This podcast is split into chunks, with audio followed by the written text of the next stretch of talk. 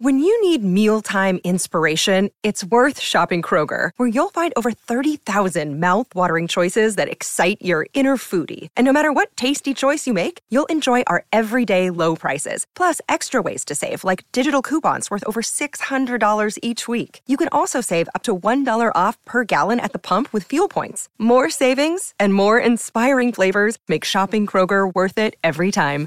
Kroger, fresh for everyone. Fuel restrictions apply. I'm Alex Rodriguez. And I'm Jason Kelly. From Bloomberg, this is The Deal. Each week, you'll hear us in conversation with business icons. This show will explore deal making across sports, media, and entertainment. That is a harsh lesson in business. Sports is and, not uh, as simple you know, as bringing a bunch of big names together. I didn't want to do another stomp you out speech. It opened so, up so many more doors. The show is called The, the deal. deal. Listen to the deal. Listen to the deal on Spotify.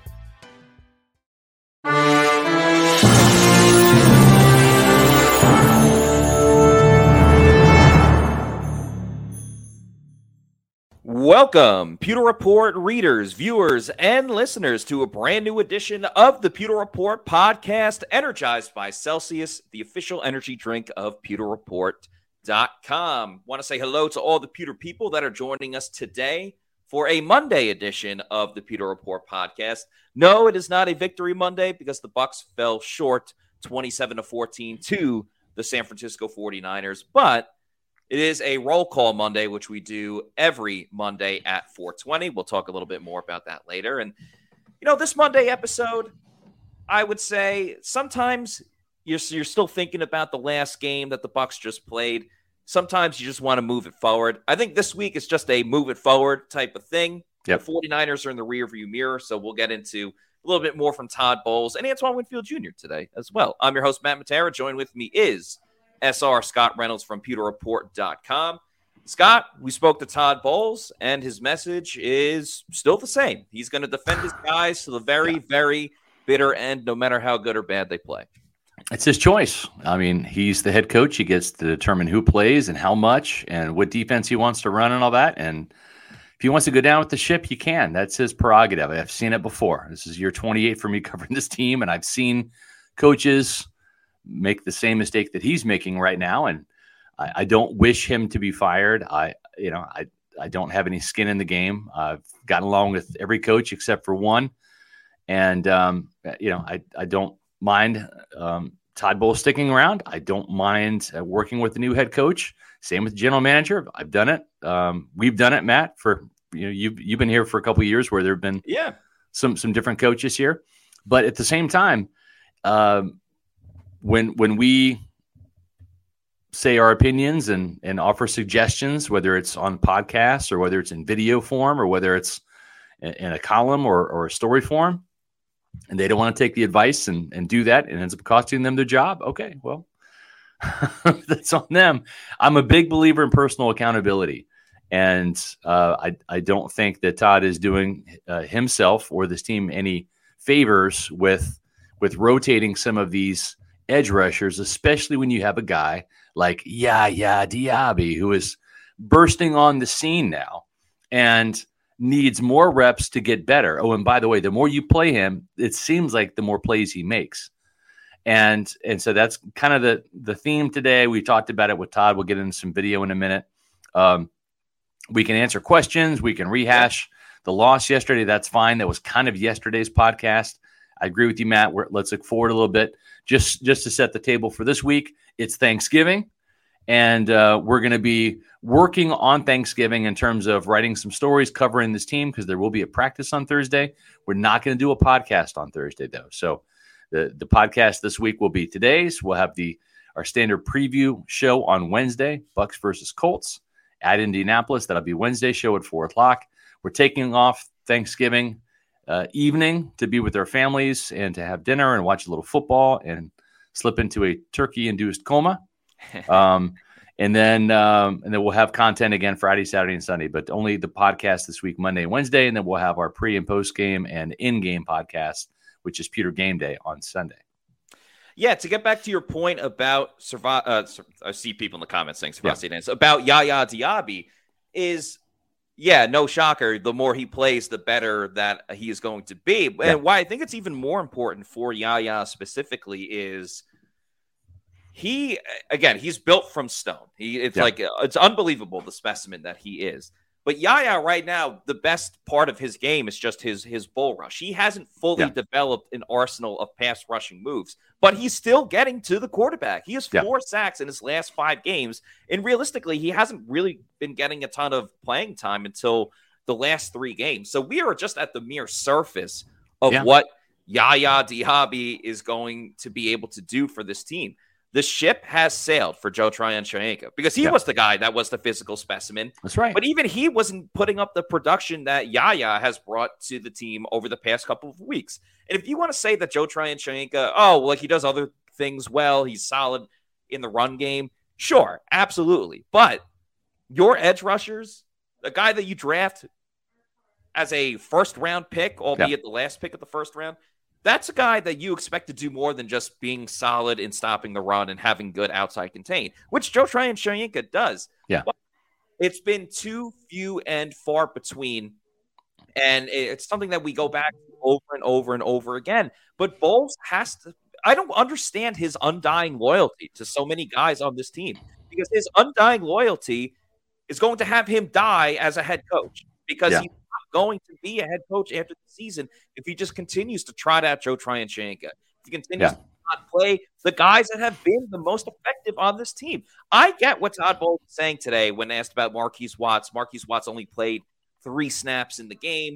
And he's like, well, if you play a guy twice, he gets sacks. Doesn't mean he's going to play 55% of the time. But what is he getting from Joe Right. Tryon that warrants JTS playing all this time? If Exactly. wanna look at Some of the, the, the snaps of Shaq Barrett, too, fine. Yeah. I'm okay with that because they're the Bucs' most consistent pass rush, the guys that are making quarterbacks stress out in the pocket, it's their interior guys with Calijah Kancey Right. and Vita Vea. They're not getting it at all from the outside linebackers. So why not mix it up? I don't understand this. Like, oh well, like Todd Bowles is the anti Wally Pipp. He's the anti like someone oh else comes in and let's just have this guy perform at a high level. Like, nah, you had something good Yeah. and you just toss it to the side. And my, I'll say this one last time. I, I said it on other publications as well. Brock Purdy had a perfect passer rating. That's right. Okay, it was not like the Bucs were getting stops left and right. They had a good first quarter. That's when Lavonte got a sack. That's when Vita Vea got a sack. Yep. After that, it was, you know, he dog walked the Bucs defense for Yeah. for the rest of the game. He did, and and I think the thing too is is it, there has to be that return on investment, right? If I'm going to give you this many plays, I'm expecting plays in return, meaning snaps. If you're going to play this many snaps, I expect you to be productive when you're out there. Sometimes being productive is filling your gap, right, and forcing and bouncing a run outside. Sometimes you're the setup man, right? If it's a TE stunt, right, and and you're the defensive tackle, you're looping in and you're trying to free up that end on the outside, and it's reversed with an ET stunt, which is end tackle. Um, what what I was a little, I guess, perturbed about is this this dogma that that Todd Bowles has, which says, well, we're going to play all four guys, meaning uh, starters JTS and Shaq Barrett, and then reserves Yaya Diaby and and Anthony Nelson. Okay, and tha- that's fine. Play four guys, but you don't have to have a rotation that's set in stone. And and I, I, I, I do understand where Bowles made one point, which is it's not like Yaya Diaby started off with two sacks in, in the first two plays, right? We're like, oh, he's got the hot hand. The other sack came later on, and I understand that. But at some point in time, though, you have to realize what is Joe Tryon producing out there on the field? No tackles, no tackles for loss, no quarterback hits, Nothing. not touching the quarterback, and no pressures and no sacks. You and, And- I had the same amount of stats as Joe We did. Yesterday. We did. So congrats exactly. to you. I pre and you too, Matt. I mean, a hell of a game. Um, but but my my issue is at some point in time you have to sit there and say, um, th- this is third down, right? And and we need our best guy out there. And I don't care if he's platooning with Anthony Nelson. We're going to put Shaq Barrett and Yaya Diaby out there at the same time. And and th- that's what you have to to be able to to have is not this rigid. Well, it's your series. This isn't like hockey where it's you know it's the it's the, the third line shift, right? Now third line gets out there and has the series. Doesn't have to be that way. You can play whoever you want to play on any, any given downs. And I just think it's it's a little stupid to have a set in stone, rigid. These are the guys we're playing for this series and, and all this. Uh, at any point in time, you need your best players out there. If all of a sudden it's holding penalty, it sets up third and 20. I want Yaya Diaby yeah. out there on third and 20, regardless of whether he just came off the field or whether he's waiting his turn or whatever. Uh, that, that to me is, is, is smart football is getting your best players in position to win, regardless of whether it's their turn to play or not. And, and I might have said this on the podcast last night. I'm tired. I've had two Celsius today. Thankfully, the second one is just as strong as the first one, and I'm, I'm all amped up right now. But Matt, they don't rotate their offensive linemen, right? Yep. You don't see Baker Mayfield having to have a wave with with Kyle Trask, right? Um, typically, your corners play every down. It's not like you're platooning your corners. So th- the excuse of, well, we want to keep our guys fresh, so we rotate our, our edge rushers. You don't need to do that. These are paid professionals. These are athletes in their prime of their careers, maybe except for Shaq Barrett. Um, you you can play Yaya Diaby every single snap if you want to on defense. It's just we're talking 60 snaps, right? He's built for this. Tristan Wirfs is built to play every down. So is yeah. Cody Mauch and and Luke Goedeke. And and so to me, I don't know. I, I think it's asinine to sit there and, and not have a good feel for your personnel at this stage of the game and not playing your best pass rushers. And here's the thing play Yaya Diaby more. I'm going to bet with what I've seen so far that you're actually going to get more out of him by playing him more.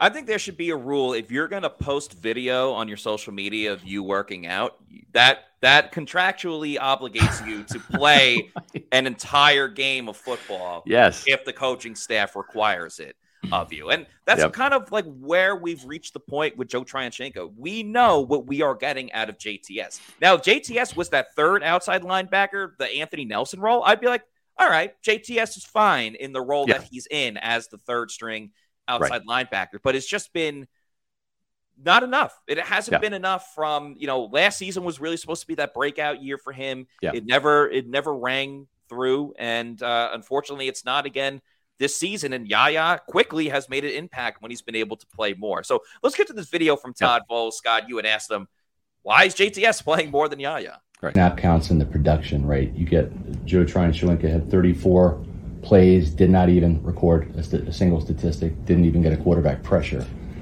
And someone like Yaya Diaby comes in, 21 plays, makes tackle for loss, couple sacks, and yet played significantly less. What's the justification for giving Joe Tryon Shoyinka that many snaps when nothing's happening on the field and someone like Diaby comes in who's making some splash plays and having more of an impact in your defense? Well, we do different things a lot of times with a lot of people on there. We don't have justification for it when we rotate our guys. Our stats are going to always look different for different guys. Uh, Yaya had a lot of production yesterday. I'm happy he did. He plays a lot. He'll play more for us. But yesterday, when you when you look at at what's happening in the game, right?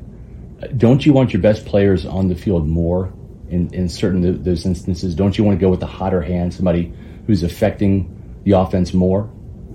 he didn't get them all in the first quarter. We say let's stay with him. He's on a 50 point night like basketball. He got them throughout the game, and he got them week in and week out. He's been making some splash plays, but understanding the scheme is way more important than what we have to do as well. And he's coming along with that.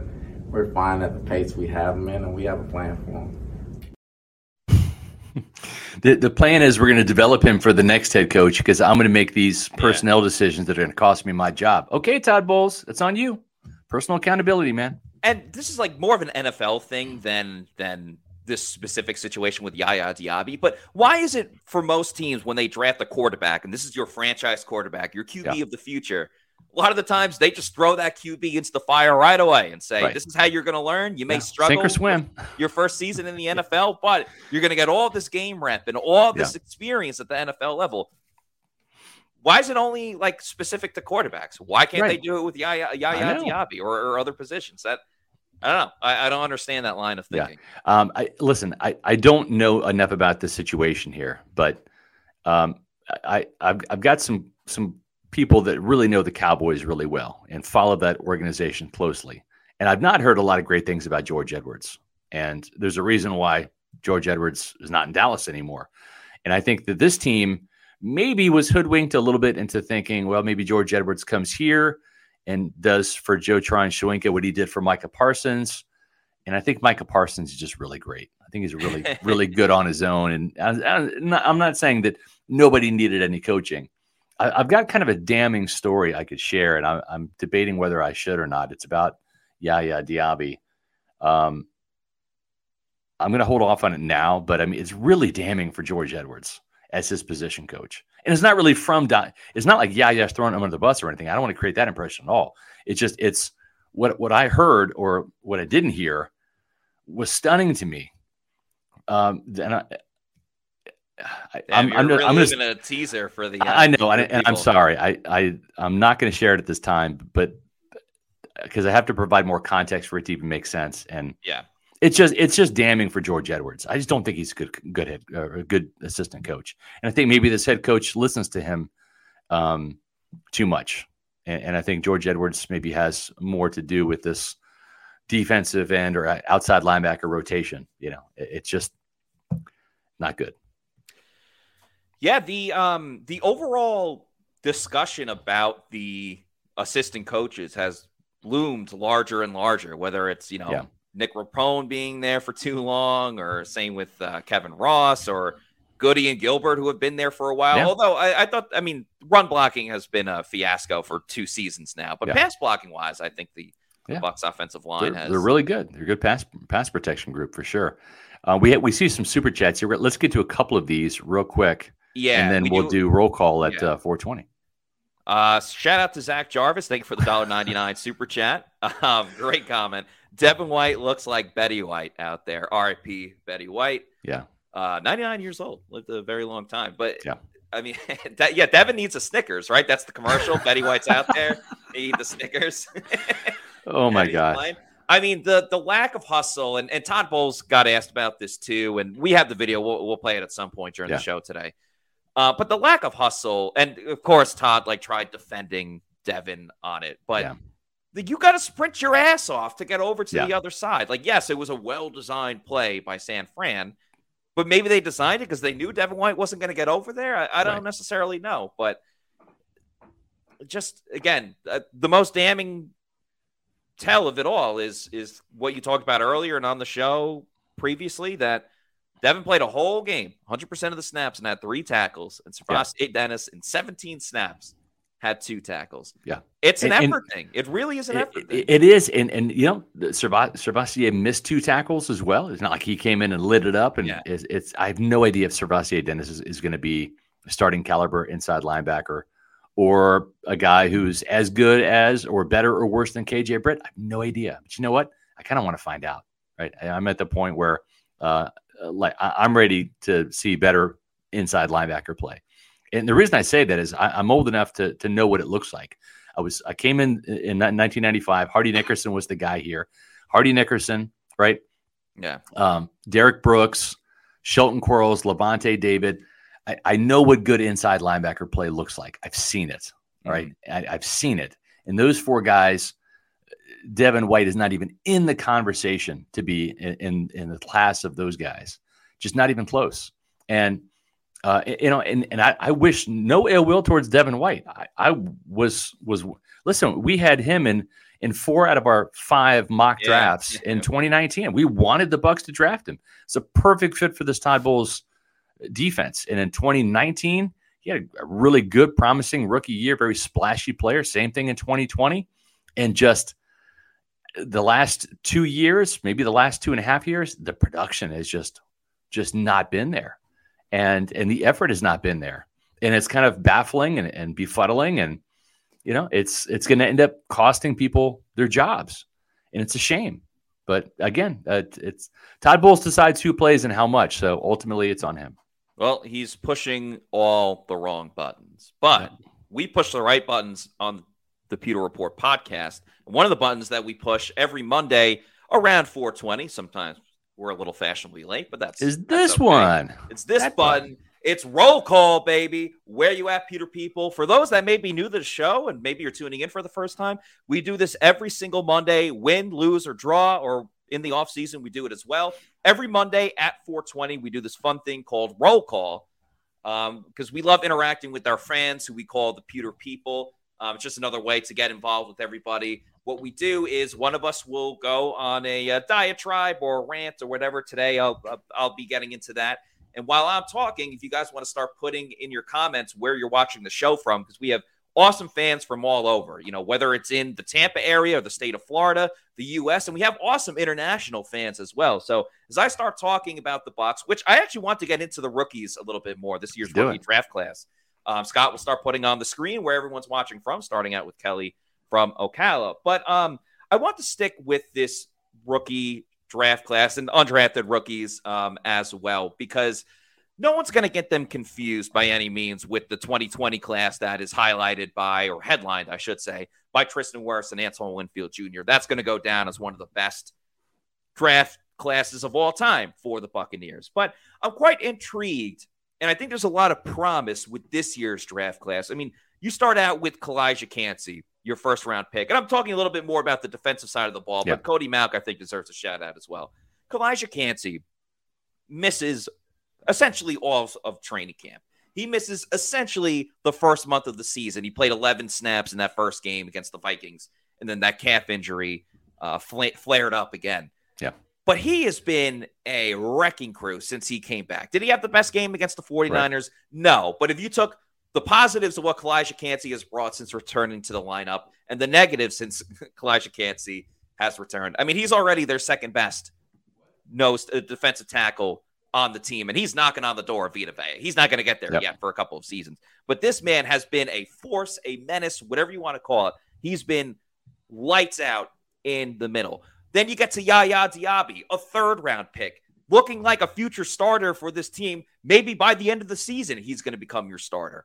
Yep. He just has so much physicality. He's very just the, the fo- I'm Alex Rodriguez. And I'm Jason Kelly. From Bloomberg, this is The Deal. Each week, you'll hear us in conversation with business icons.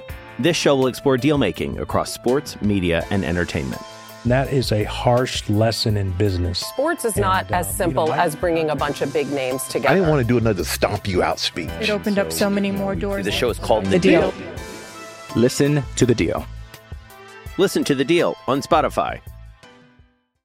Focus is, is quite on point that you don't always get from a rookie because, oh, I'm in the NFL and this is great. This is fantastic. But Yaya looks like a guy that can be a solid foundation player yeah. for this team. Then you look further, uh, not even pe- players that were drafted. Well, Josh Hayes was drafted, but Josh Hayes gets his first opportunity. He's been great at special teams. Comes in, has to play corner because the corners keep getting injured left and right.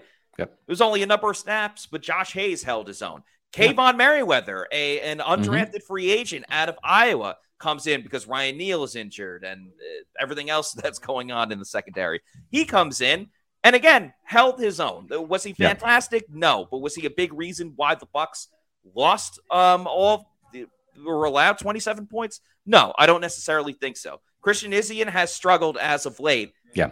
But it's an up and down season. We'll see if he can bounce back. Marquise Watts looks like a future third down pass rusher where play everybody, the guy. Play everybody, him. Uh, yeah, if you play him, he's the guy that everyone in the crowd is going to be like, all right, this is this is Marquise Watts time. This is third and this is third and medium. This is third and long. Let's get Marquise Watts on the field. I'm not saying it's perfect. Obviously, Cody Mauch, their draft pick that's starting on the offensive line, is still a work in progress. Payne Durham has mm-hmm. showed up, not really showed out by any means. But I'm intrigued and I'm optimistic about this rookie class already. Whether it's big yeah. impact guys like Calijah Kancey and Yaya Diaby, whether it's undrafted guys coming mm-hmm. in and, and, making an impact here and there with Kaevon Merriweather and with Marquise Watts. I think yeah. there are some things to really like about this group, and we'll see how they continue to v- develop moving forward. Because Scott, you talked about it for the season. Jason Licht had to have a home run type mm-hmm. of draft class this season, especially with you know the JTS draft class really yeah. uh really flaming sure. pretty badly, flaming out like pretty quickly. And Yeah. so I just wanted to give a quick shout out to this rookie group because Yeah. I, I, I like I like the direction that they're heading in. Yeah, I mean, and they need more playing time so we can really accurately judge them, right? That's the thing, and they're not going to get better unless they play more. Um, and uh, you guys came to play as well. Uh, just a uh, shout out to a couple of people here. Uh, old school from Clemson, South Carolina. I'm not sure if you're a Tigers fan, but you saw a great win by the Houston, uh, by the Houston, by the Clemson Tigers against uh, Drake Maye and the North Carolina Tar Heels Yeah. on Saturday. That was a big win um, right there for for that. So we appreciate uh, you checking in there, old school. Uh, Chris Oxentine from my old stomping grounds, Overland Park, Kansas. Always appreciate your your comments and Yeah. your attendance. That's awesome. Uh, also uh, in America, but uh, but way out yonder from Florida, especially. How it's from Hawaii. Uh, uh, Kel's 808. We appreciate you checking in. Yeah. And um, uh, also, uh, I was out in Wyoming, went to Yellowstone during bye week. And so, Cheyenne, Wyoming, out there, Aaron Jenkins, hello. We appreciate you tuning in as well. Uh, around the state of Florida, uh, Cowpie, Florida. Is that even a city? I've never, never heard of Cowpie before. Yeah. I. Um, so I, I just thought it was interesting. So I wanted, it, is Cowpie just a person? Is that a real city in Florida? I know there's a there's a Tampa, Florida, right? And there's also a Tampa, Kansas. There's there's two Tampas in in the the country, and one's in Kansas, one's in Florida. Never heard of Cowpie, Florida, but it sounds interesting.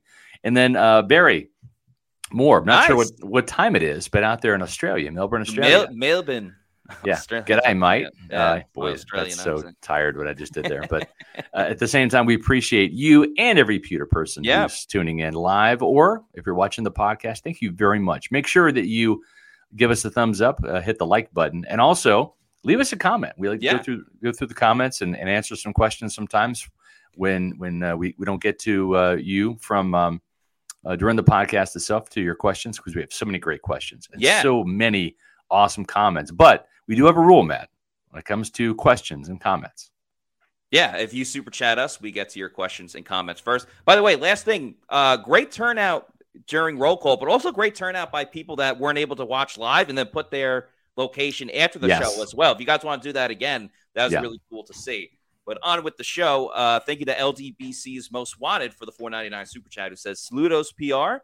Do you think Carlton Davis will ever make a tackle? I love Licht, but signed Carlton Davis three and Ah. Dean to big money. Uh, Carlton Davis third to big money, uh, but they have played terribly. Yeah, Carlton is turning into those one of those cornerbacks that loves to play coverage but hates to you know play the run and Yeah. tackle and physicality. If I'm a defense or sorry, if I'm an offense, I'm specifically designing sweeps and runs to the outside at Carlton Davis because maybe it's again it's that that injury that really flared up Yeah, for him. there's Carlton lot. right there. and and of course, uh, you know, he suffered a hip injury in this game. Yeah. But Carlton is just bad at, at open field tackling. He is not Yeah. a good tackler by any means, and the longer he gets into his career, the less he's going to do it.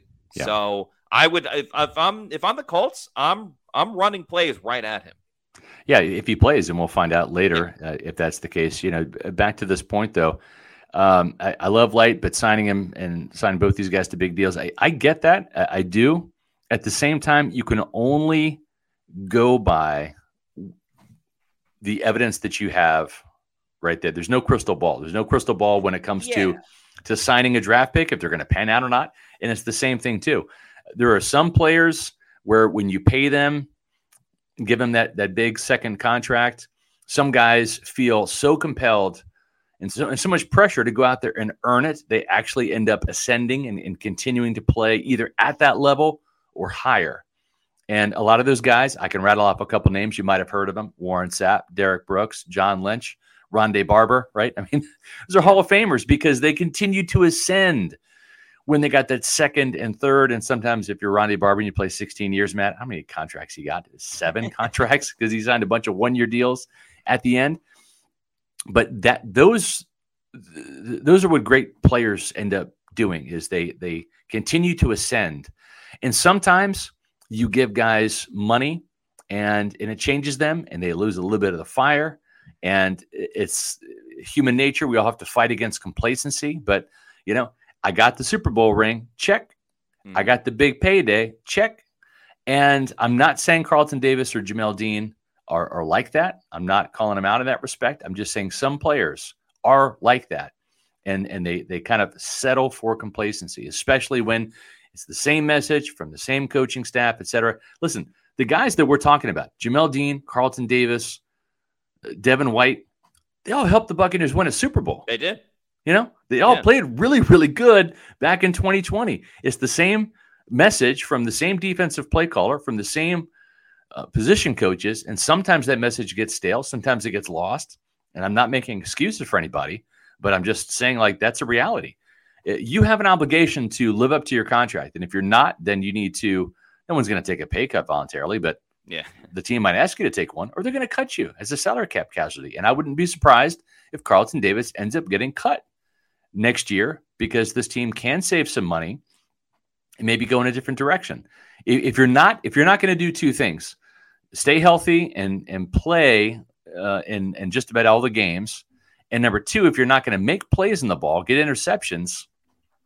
Next, Yeah, I'm I'm glad what you I'm glad that you brought up the thing about not having a crystal ball because at the time when Carlton was a free agent, everybody wanted Carlton back. Yeah. They were mad that Carlton didn't get the franchise tag. Why didn't you Yeah. franchise tag Carlton Davis? And then when they re-signed him, everybody was ecstatic. Right. Everybody wanted Jamel Dean to get back. Everyone had Yeah. said their farewells. Every single Bucs fan Mhm. and any, everyone's like, "There's no way he's coming back," and everyone was through the roof when Jamel Dean came back. So I don't know. I, I think it's kind of bogus at times when people are like, "Why would they ever make that signing?" When three years ago, everyone was like, "Yeah, they re-signed Carlton Davis." So it's easy to look at it on the other side of the fence. I think you can even go as far back as to like when the Bucs were drafting Jameson. It was like every Right. single talking head and scout and analyst said Jameis Winston is the de facto number one pick, and if not, then it's Marcus Mariota. And you can't look at it a couple years later and be like, "What were the Bucs thinking drafting Jameis Winston?" Yeah. It's like everyone was going to take Jameis right? that first pick. Same thing with everyone wanted them to bring back Carlton Davis.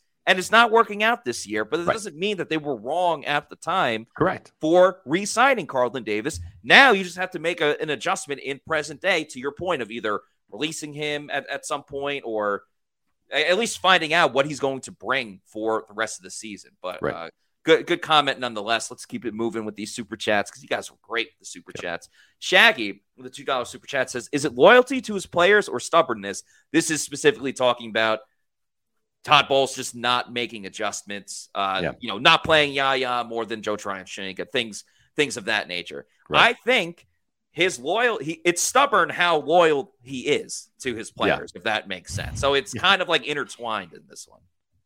No, I, I agree, and and um, again, uh, he gets to decide. It's his it's his team in that regards. He gets to decide who plays in his defense and how much, and he's going to have to live with the consequences. And right now, I, I think his decisions are hurting himself as a head coach who's running out of time, and I think they're hurting this team, is running out of time to make the playoffs this year and have a chance at winning the division. Man, One thing I always have time for is time to have a Celsius energy drink, which is the official energy drink of pewterreport.com. There's so many great flavors. Check out the new one, the Cosmic Vibe.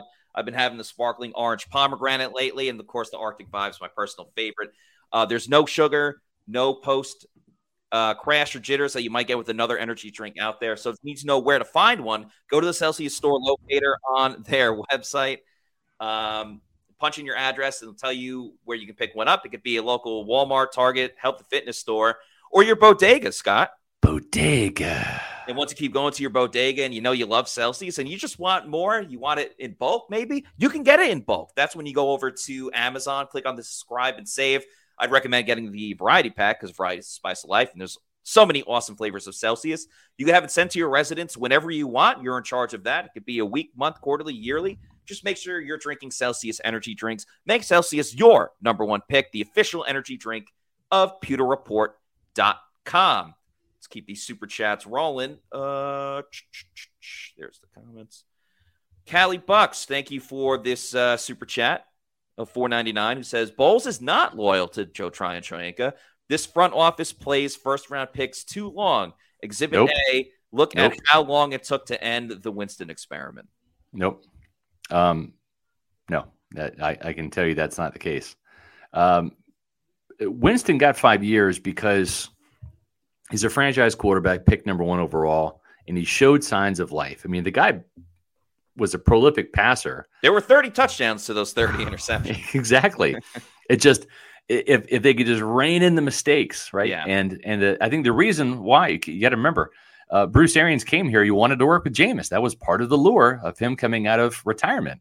It was a chance to work with him as the quarterback whisperer. And then you know when he threw that final pick six on the first play of overtime against the Falcons in that 2019 season finale, that was it. And Bruce said, "Man, 30 interceptions with 33 touchdowns. I, I can't fix him." And that's why Jameis has not been a starting quarterback because he can't get rid of the interceptions. Look at look at when he comes in, throws a couple touchdowns in relief of Derek Carr and gets the Saints right back in that game and then throws two killer fourth quarter interceptions. That's who he is. But if you look at, at a lot of the other players that Jason Licht has moved on from quickly, Roberto Aguayo, a, a, second round pick he traded up for, right? One year, boom, gone. Matt Matt Gay, um, yeah, turned into a good kicker, but missed a lot of crucial kicks, including uh, a couple in that Falcons game we are talking about, 2019. Drafted another kicker, poof, moved on. Uh, MJ Stewart, and, I think, is another MJ guy. Stewart. He was a second round pick before yep. Carlton Davis, I might That's add, right. and they they kind of moved on from him pretty quickly. Yep. Michael Johnson, Josh McCown, Anthony Collins. Um, he's not a very patient general manager, and and um, he drafts the players. It's up to the coaches when they play. And you know, Jason has not seen eye to eye with Todd about some things. He's not seen eye to eye with Bruce about some things. He's not seen eye to eye with Koetter and Lovie about things, and and that's okay. And I'm not saying Jason's always right either. That's not the case. But um, th- this is not a mandate where Jason Licht is is saying you will play Joe Tryon because he's a first round pick. That is not Jason's mo. He will he will cut bait and move on to the next guy. And listen, uh, I called out Logan Hall and Joe Tryon Shoyinka in a new Pewter Pulse video. Yep. You can watch it here on Pewter Report TV. I think it's worth five minutes of your time. Uh, at the same time, they drafted Calijah Kancey, Matt, because Logan Hall wasn't showing signs of life, right? Yep. And they drafted Yaya Diaby because Joe Tryon wasn't showing signs of life. So um, he has a next mentality. If, if you're not producing, he's not afraid to draft your replacement the next year. And I think that's a good thing for a general manager. I, have seen the general manager and Rich McKay hang on to Eric Curry for five years when Eric Curry, as he was a bust in year one. Mm. So. By the way, uh, Logan Hall outsnapped Vita Vea and Calijah Kancey. I know Vita Vea was dealing with an illness, yeah. so maybe that's one reason why, but that's still asinine. that, I agree. Uh, that um, yeah, he outsnapped him. But Eric Moreno has a $10 super chat. Thank you, Eric, who says chances Lavonte David plays Sunday. We need at least Davis or oh, Dean. Man. I'm pretty sure Wirfs will play. He came into the game. Would you be surprised if David and Davis play Sunday? We need David. Uh, oh, and your thumb is a full go. Yeah, you had injured yeah. your thumb right, the other yeah. day uh, or yesterday. Glad yeah. that your thumb's doing better. You know, Todd Bowles didn't really have too much of an update um, yeah. on Lavonte and, and all those guys. I'll play the video real quick for you. Yeah. Todd, are there any updates on your three injured defensive starters, Lavonte, Carlton, and Jamel? Uh, they're pretty sore right now. They're still getting test runs, so we don't have an answer as soon as the tests come back. Are all three getting MRIs? Yes. And then he got injured. Do you, do you know exactly when he, he was hurt? No, they were two different things. Uh, he got hurt on the touchdown pass, the long touchdown pass. Is Jamel's injury more of a foot or an ankle injury? Uh, it's an ankle. Ankle. He came out, but he came back in. Um, what's his status right now? How's he doing? He's pretty sore, but it's, it's, it's Monday. We'll give it a chance to go toward the end of the week. Tristan's a pretty tough guy. What, what is he dealing with? He's dealing with a leg a leg. That's great. Yeah. So, uh, so ba- based on those responses from Todd Bowles, I'd be surprised out of the three defensive starters. I'd be surprised if all three are back for this game. I mean, I we know we know the injury history between Carlton and Jamel Dean. Yeah. So I'd be surprised if if both of them were able to go. I agree. I and this is just speculation. I'm not. I'm, I'm not pointing to anything directly. The big question is Lavonte. I mean, mm-hmm. Lavonte has a pretty high pain tolerance, but this team is going to be in a world of trouble if Lavonte David doesn't play. I like the idea of SirVocea Dennis, but again, he's a rookie. And the, the biggest thing that Lavonte does more than anything else is clean up the mistakes of yeah. Devin White. And I, am not expecting Devin White. Maybe because he's playing the Colts and he'll have horses on the mind. He'll he'll get up and gallop and uh, I love that man. Play the play the play like the 2020 Devin White. But right, you know he may do it for a game. He did it against Tennessee, but he doesn't do it consistently. That's the the most terrifying thing is if, yeah. if Lavonte David can't play. And based on what he said about Tristan Wirfs, sounds like Tristan probably won't practice on Wednesday, but maybe you'll see him on Thursday or Friday. I think they're going to give him a lot of time to heal.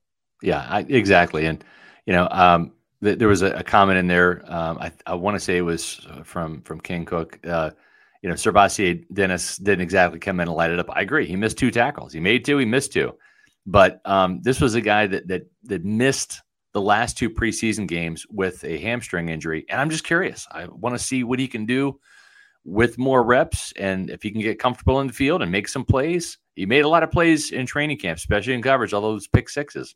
So for for a, a guy like Todd Bowles that likes to spot drop his linebackers, Matt, yeah, in zone coverage, this is a guy that that can read and react pretty well and pick off some passes. So we'll see. Um, don't know if he can play or not. Don't know what caliber player he is. Let's find out.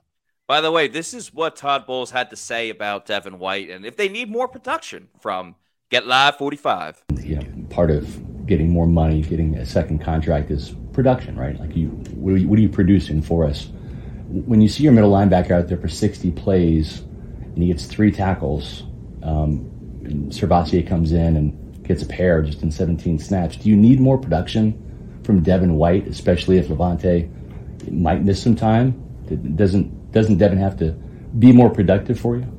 The defense has to be more productive. It's not just Devin, it's everybody's got to produce more. When you lose a starter, everybody has to make more plays. We don't sit and compare.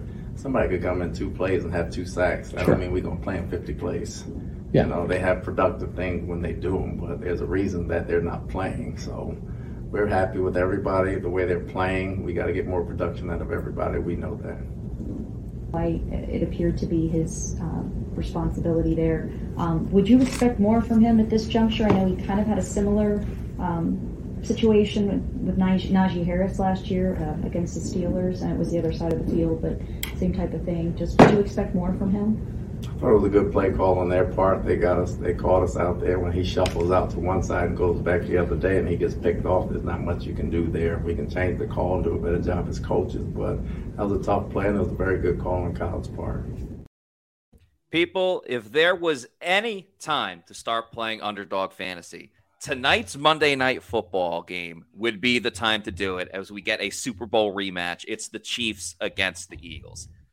I am tired of watching bad football. All right. The Bucs are a four and six team. I'm tired of hearing my friends from New York bitch about the Jets. Uh, Florida State was the one thing that was going well for me, and then Jordan Travis got hurt, Ugh, and they got a backup. Like, yeah, that was a horrible injury. I feel so bad for him.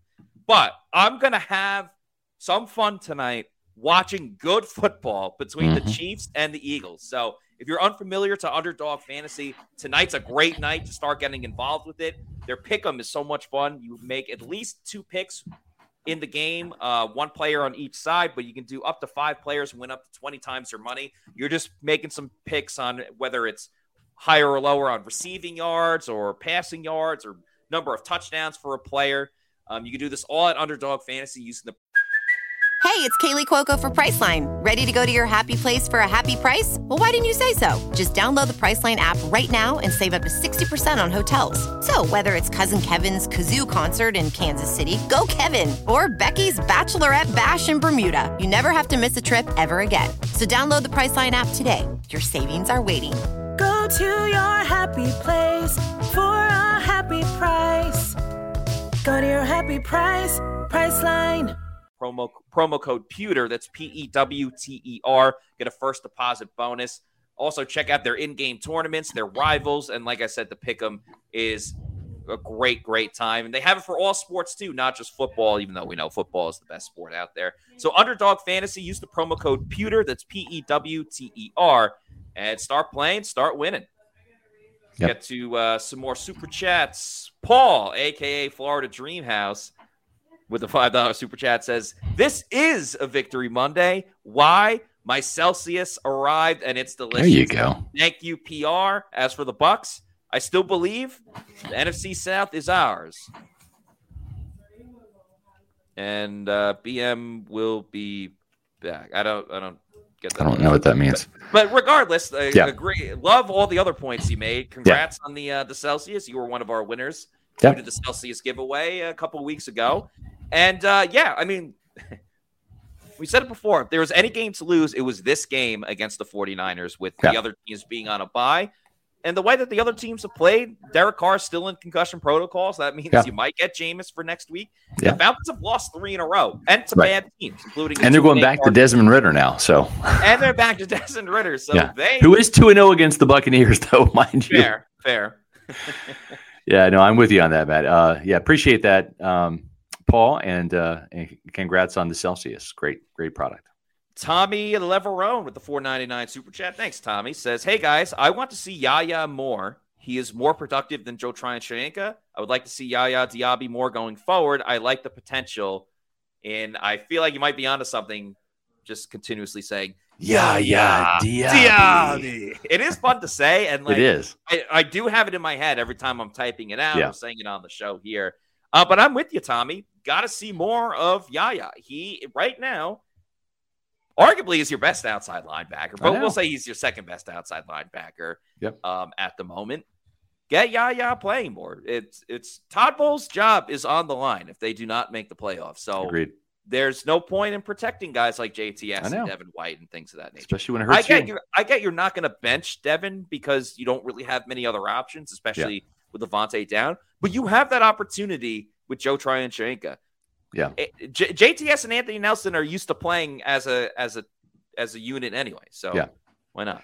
Is hitting the super chat, so he's gonna he's gonna skip the line here, but I'm gonna pull rank and, and we're gonna do this because King Cook, you, you nailed it here. See, that's the problem. Instead of Bowles calling Devin out, they just pacify the situation. This is why Devin will keep playing like this. Yes, ex- exactly right. You nailed it, King Cook. Great comment there.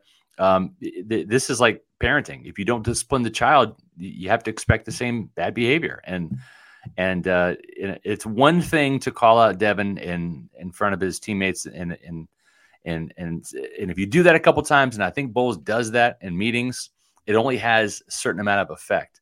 Sometimes, and Bruce Arians was the master of this. He would call out Tom Brady sometimes, and and that made news because everyone's like, "Oh my God, you called out Tom Brady! Yeah. Why not? He's one of 53 guys on the roster. What makes Tom so special?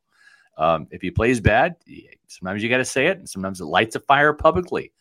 Uh, players don't want to be um, scorned in public, and and sometimes, hey, listen, I, I'm all in favor of pushing any button you can to get players to play better. And this is a button the Bulls just simply refuses to push. Great comment. Yeah, for whatever reason, he doesn't. Uh, Brian Fisher, real quick, says, uh, Want to get an early start? I'm a truck driver out of Pasco County, just entering Georgia. Go Bucs, go Pewter Report. You're the best. Brian, it, Brian. thank, you so you. much for spending your drive by listening to us. That's awesome. That is, um, that's so great. And uh, we thank you for it. Spider Man with a 499 super chat. Thank you to Spider Man says, I may be alone, but I say give Bowles another season.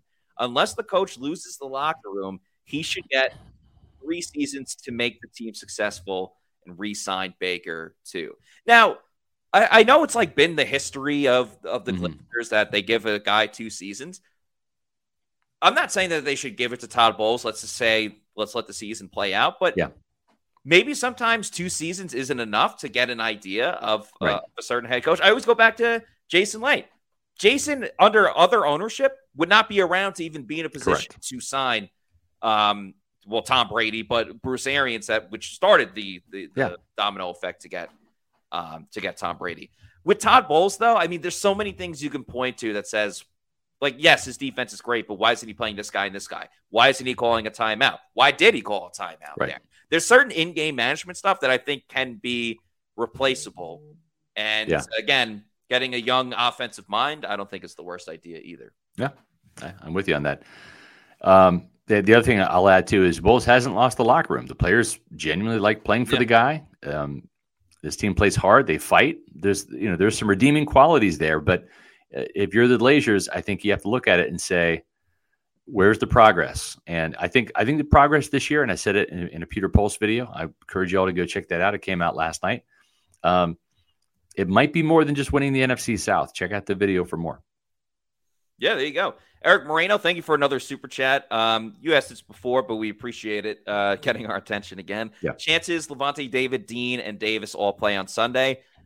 The chances of all three playing, I would Yeah. say, are very slim. I agree. Are very, very slim. Chances of two or three, two out of the three, I I don't know. The 50-50, it'll be tough. We'll we'll find out more on Wednesday. Yeah. Um, when we're at practice. And I'm sure there'll be another update before we even get Yeah. to practice. And my guess is these guys will come down to game time decisions probably, Yeah. unless they just don't practice, and, and then we'll have an early indication Wednesday and Thursday of what's what's going to happen on Sunday.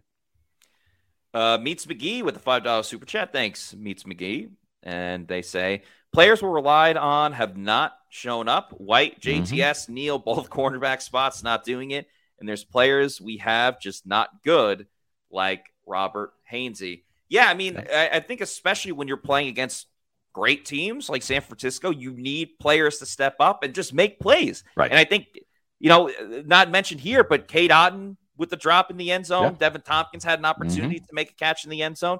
You need those plays in those moments, and they just Agreed. didn't get it. Yep, totally agree. Uh, another one from Meets McGee, a two dollar super chat, as Meets McGee says, to make Yeah. forty five Devin White's play look even worse. Warner took over. Yeah, Fred Warner was Oh, all gosh. over the place. 10 solo tackles, 12 combined tackles, half a sack, two pass breakups, and a forced fumble. Okay. I mean, that, that's filling out the stat sheet. That's that's impact. That's that's what you're looking for in a Pro Bowl caliber inside linebacker that you're paying big time money to. And Devin White thinks he's that guy, and he's just not. There's no evidence that he is even in the realm of Fred Warner. There just isn't. And I'm not saying that to you know, to hurt Devin's feelings or, or publicly shame him. But it's like, man, the, the film doesn't lie. The effort, Yeah. I mean, shed a block, man. Like show, you know, show some heart and go out there and and fight through th- things and, and, and make plays. Uh, just gets blocked too easily. I think he's out there making some business decisions. He doesn't want to get hurt, you know, and I get it. Uh, he's been dealing with a foot injury, groin injury.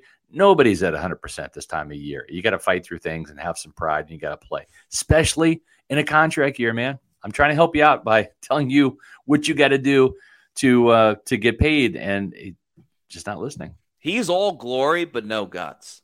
Yeah. you know, like he, he he likes flying around. He Yeah. likes the, the the big sack plays, but it's the nitty gritty stuff where the Bucs really need him, and they just uh, they haven't really gotten I agree. that from uh, that end of of Devin White. Got a five dollar super chat from Vice. Thank you very much for the super chat. If you have a uh, further comment, we're happy to put it on the screen. But uh, very much, thank you very much, Paul. Clarifying before BM Baker Mayfield. Okay, that, got that makes sense. Yeah. Sorry, it was a late night for Pewter Report. These four o'clock games are almost like night games, right? I mean, the sun goes down at halftime now with Yeah. daylight savings and stuff. We were up burning the midnight oil after uh, the game. Um, you know, there's another guy too that I want to really kind of highlight that that burns the midnight oil that really gets the job done in crunch time, and that's Eric Gross with the Eric Gross Group. Gotten to know Eric. This guy is he's a Pro Bowl caliber real estate agent. He's also the official realtor of Pewter Report. Um, and, and I just I've really enjoyed every interaction I've, I've had with him.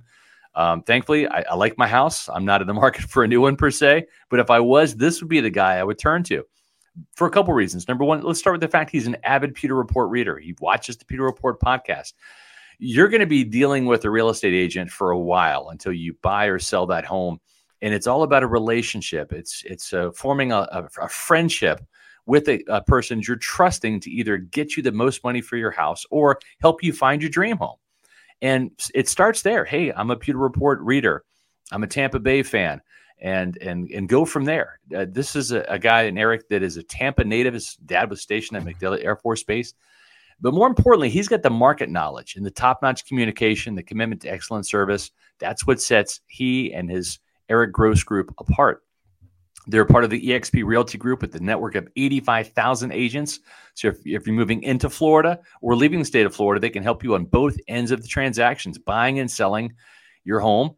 And um, what I'm asking you to do, check out their website, Houses and FLA. It's got a great layout. You can check out their inventory. Uh, you can do it 24 7 at the, the comfortability of your own uh, time and, and, and, and place where you want to do that at, or give Eric a call. 513 907 4271. That's 513 907 4271. Let the Eric Gross Group take the pressure off No matter where you are in your home ownership journey, you're going to feel welcome with the Eric Gross Group, the official realtor of Pewter Report. Again, visit housesinfla.com. Shaggy just said, uh, UPS just delivered my Celsius. Thanks, PR. There we go, Awesome. two for two. There Shaggy and um, I think uh, Paul. Yeah, Paul. Who was the other one? Jefferson Tugboat. Yes, that was the first one. Okay, yeah. Yeah. So let us know, Jefferson, if you're if you're on Yep. a chat uh, soon enough. Yep. But we got another uh, super chat this time from Mark Fisher, Rev Fish, who says, I believe that means meant to say SR. Uh, I Yeah. like the pulse. At the same time, without Brady, with no expectations, and with in cap hell, would would not a nine and eight be considered a good improvement? Yeah. Um, so the premise of, of the the this this new Pewter Pulse about Todd Bowles' future, will he stay or will he go, is really about what the Glazers see and and and how much does Todd Bowles have to do to stay in Tampa? And I don't know because the Glazers don't talk uh, during the season; they talk once a year, really, at the NFL owners meeting. Yeah. Uh, which you and I will be at, Matt. I think it's in in uh, Orlando this year. It is. in the off season, which is nice, just down the road. Um, so, having said that, there's two things. Has Todd Bowles shown enough progress? And, and what is progress? Is it is it getting nine wins, which is one more than a year ago? Is it does he have to win the division again, or is is being a nine and eight wild card is that a step back? Right? Does he have to win a playoff game? Right? Is that the progress that Glazers want to see because they lost one last year? So whatever that is, the Glazers have to look at that and say, has he done enough to continue pushing this thing forward? The second thing is long term, is this the guy that can take us to another Super Bowl and win it? That's the other part of the equation. Because if not, what are you doing? You're settling for mediocrity. You're settling for good when you really need great. And that that's something else that Glazers have to really take into consideration. The good news, Matt, is is they just came off a Super Bowl a couple years ago. They know what it looks like Yeah. right? This is different than than having Jon Gruden and then going through Raheem Morris and Greg Schiano and Lovie Smith and Dirk Koetter. At some point in time, you forget what what it looks like, Mhm. right? Because it's been you're you're a decade away from from winning and and and you don't even know you don't even remember what that what it was like. But now with Bruce Arians, you remember what it was like. And now you've got two Super Bowl winning head coaches, Jon and Bruce. And both of those guys were offensive minded. Both those guys were a little on the volatile accountability side, really demanding coaches, verbal, vocal coaches. Not saying that that's the only way to win, but you're certainly two for zero with that approach here in Yeah. Tampa. And uh, and they'll have to make that determination. Has Todd Bowles done enough to push this thing forward and keep progress? And then is he the right guy that uh, eventually, once we build another Super Bowl caliber roster, can he get it across the finish line? All I'll say is if if they end up winning the division and you know whether it's eight and nine, nine and eight, Yeah.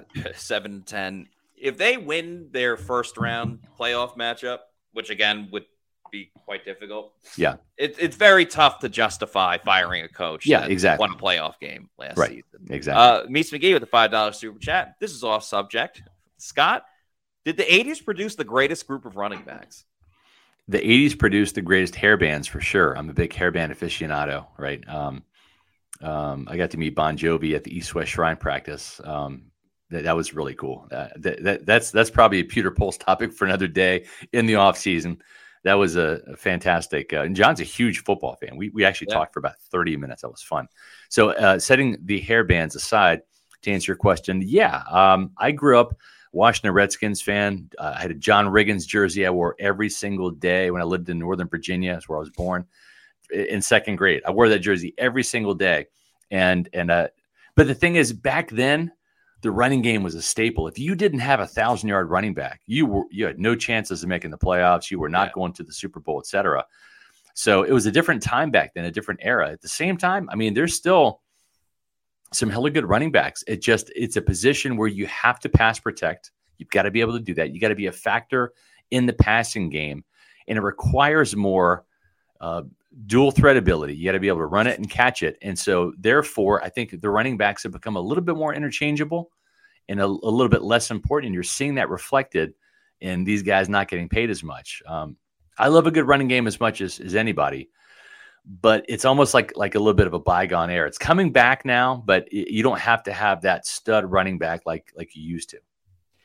Yeah, and by the way, uh, Bon Jovi, he used to own the Arena Football League team, the Yeah, Philadelphia, Philadelphia Soul, Soul. or That's at least was a part-time owner. Yeah, so, with Ron yeah, Jaworski. Yeah.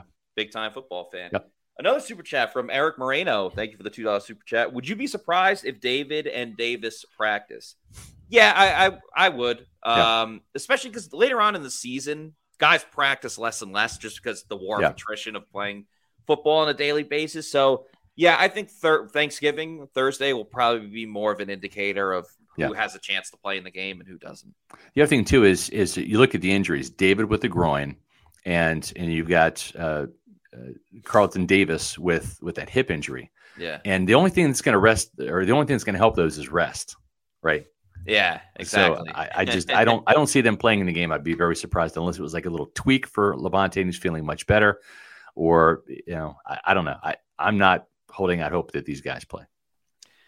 I would hope, though, I said this on the other show, but I'll say it again. I would hope that you guys, uh, if you're not already doing so, please follow Pewter Report on all of our social media. We're at Pewter Report on X, Facebook, Instagram, and Threads. Then, of course, our YouTube channel is Pewter Report TV, where we are putting out content after content after content.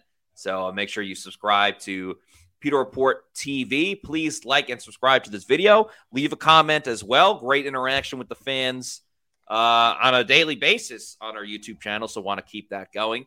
Just a reminder, no show tomorrow, no show on Thursday as well Yep. because of Thanksgiving.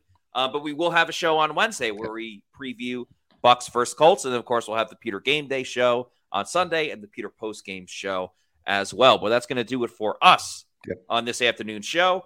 For Scott Reynolds, I'm Matt Matera saying thanks everybody for watching. We'll see you on Wednesday for another edition of the Pewter Report podcast. Out. Out.